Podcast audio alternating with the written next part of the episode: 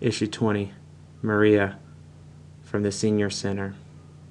Well, okay, I was on to this story about my aunt, aunt and uncle having this house in Santa Rita.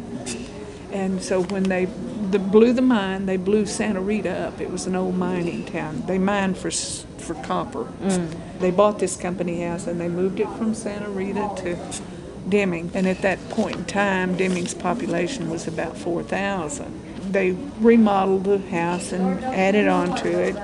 And so then when my uncle had a heart attack in 77, my aunt couldn't take care of that place by herself. So she sold it to my other aunt that lived in Torrance, California, and uh, bought a place here in town that was smaller, you know, in a secure area. And uh, so my aunt and uncle from California retired and came to Deming. She had one son, and they, of course, he was their heir. He was going to inherit everything. Well, in, in 2000, he died. So they asked us if we'd like to have their house. Yeah, but you know, that's not going to be for a long time. In 2002, my aunt died. I fell and broke my shoulder.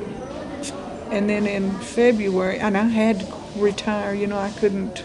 I worked as a, as at, at the school. I couldn't. I couldn't do anything with this hand, so I, I retired. So in February, my husband broke his leg, and he worked for the school, and he couldn't do his job, so he had to retire. We were gonna move down here, and in March, my uncle died.